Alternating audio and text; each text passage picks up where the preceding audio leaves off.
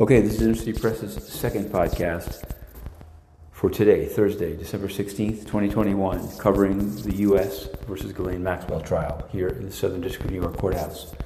Um, the government's, excuse me, the defense's big expert witness, Elizabeth Loftus, last seen testifying for Harvey Weinstein in the state system not far from here, uh, took the stand and was walked through direct testimony in which she described the way in which people's memories can be tricked.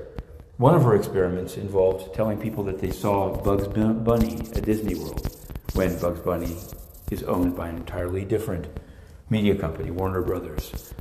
Um, she said, What's up, Doc? And that really was the question of the day. What is up, Doc? Doc, well, what's up is Doc's prices. Doc is charging now $600 an hour. And the assistant U.S. attorney, Lara Pomerantz, asked whether each time she testifies the price doesn't rise from her initial days in 1975. Doesn't she make more each time? She said, That's not the case. That's not why I do it. She's testified in some 300 trials once for the prosecution. Not that I'm a huge fan of the prosecutions, but it is significant that um, she says what has to be said. She says what a defendant wants.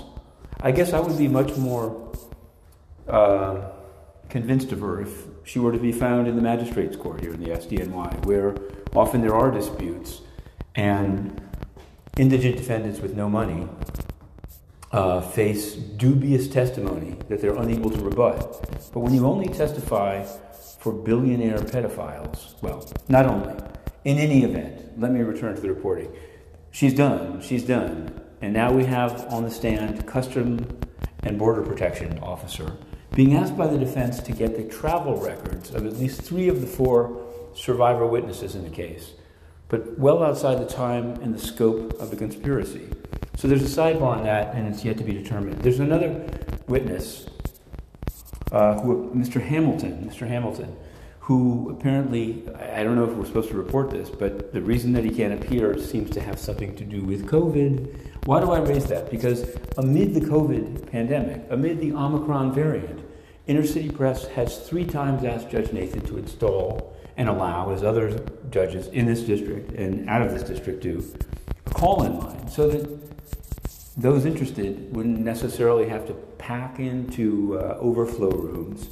And those in countries that are banned from coming to the United States, including countries to which the Lolita Express famously flew with Epstein, Maxwell, Chauntae Davis, Bill Clinton, Kevin Spacey, could also follow along. Well, set first of the two letters were docketed and denied. The third letter is just out there floating.